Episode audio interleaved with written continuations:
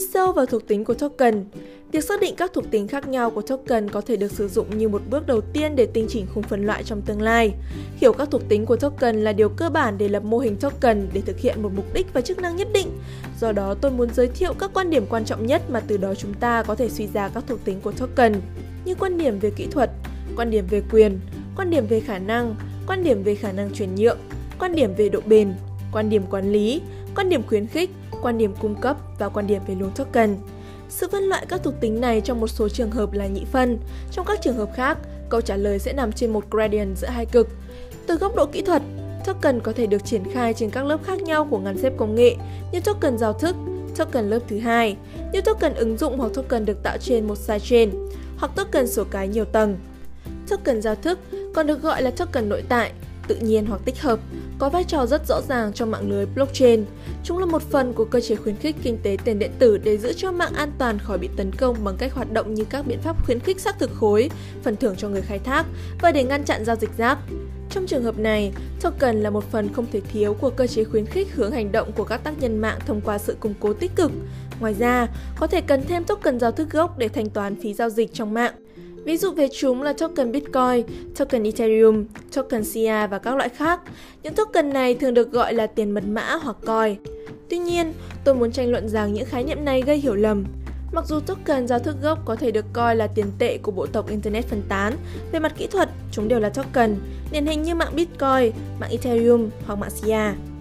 Token lớp thứ hai được tạo bằng hợp đồng thông minh ở cấp ứng dụng hoặc trên một sidechain. Token lớp thứ hai có thể đại diện cho hàng hóa vật lý, hàng hóa kỹ thuật số hoặc quyền thực hiện một hành động trong mạng hoặc trong thế giới thực. Chúng có thể được phát hành dưới dạng token ứng dụng được quản lý bởi blockchain cơ bản.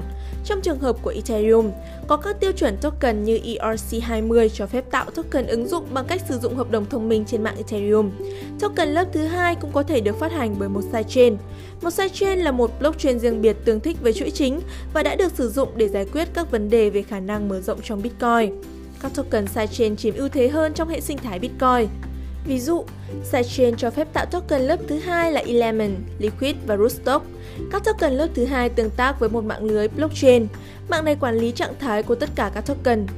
Do ảnh hưởng của mạng, giá trị của token lớp thứ hai có thể phụ thuộc lẫn nhau với giá trị của blockchain token gốc cơ bản. Một ví dụ trong đó là giá trị của Ethereum, tăng trong bong bóng cung cấp tiền xu ban đầu ICO vào năm 2016 đến 2017, phần lớn là do số lượng Ethereum cần thiết để một token ứng dụng được phát hành thông qua việc bán token của ERC20 token. Các token số cái đa tài sản như Ripple và Stellar cho phép tạo nhiều token ở cấp blockchain gốc. Stellar cho phép bất kỳ ai tạo hợp đồng token với tất cả các loại biến. Trên Ripple, mọi người có thể phát hành bất kỳ loại token nào trên mạng lưới, nhưng chúng được phát hành dưới dạng IOUS5, về cơ bản là nợ. XRP được coi là tín dụng, đó là lý do tại sao một số người gọi nó là mạng tín dụng. Để sử dụng những token này, những người khác phải kích hoạt sự tin cậy vào ví của bạn, có nghĩa là bạn chuyển nợ. Do đó, Ripple và Stellar có thể được coi là trung chuyển thanh toán cho các tài sản khác. Các token như XRP và XLM về cơ bản là token giao thức, nhưng trong mạng của chúng, chúng là đại diện của các tài sản khác. Những đại diện đó được sử dụng để theo dõi các khoản tín dụng và nợ trong không gian giá trị đa chiều. Chúng ta có thể coi chúng là mạng lưới ngoại hối được thực thi bằng mật mã.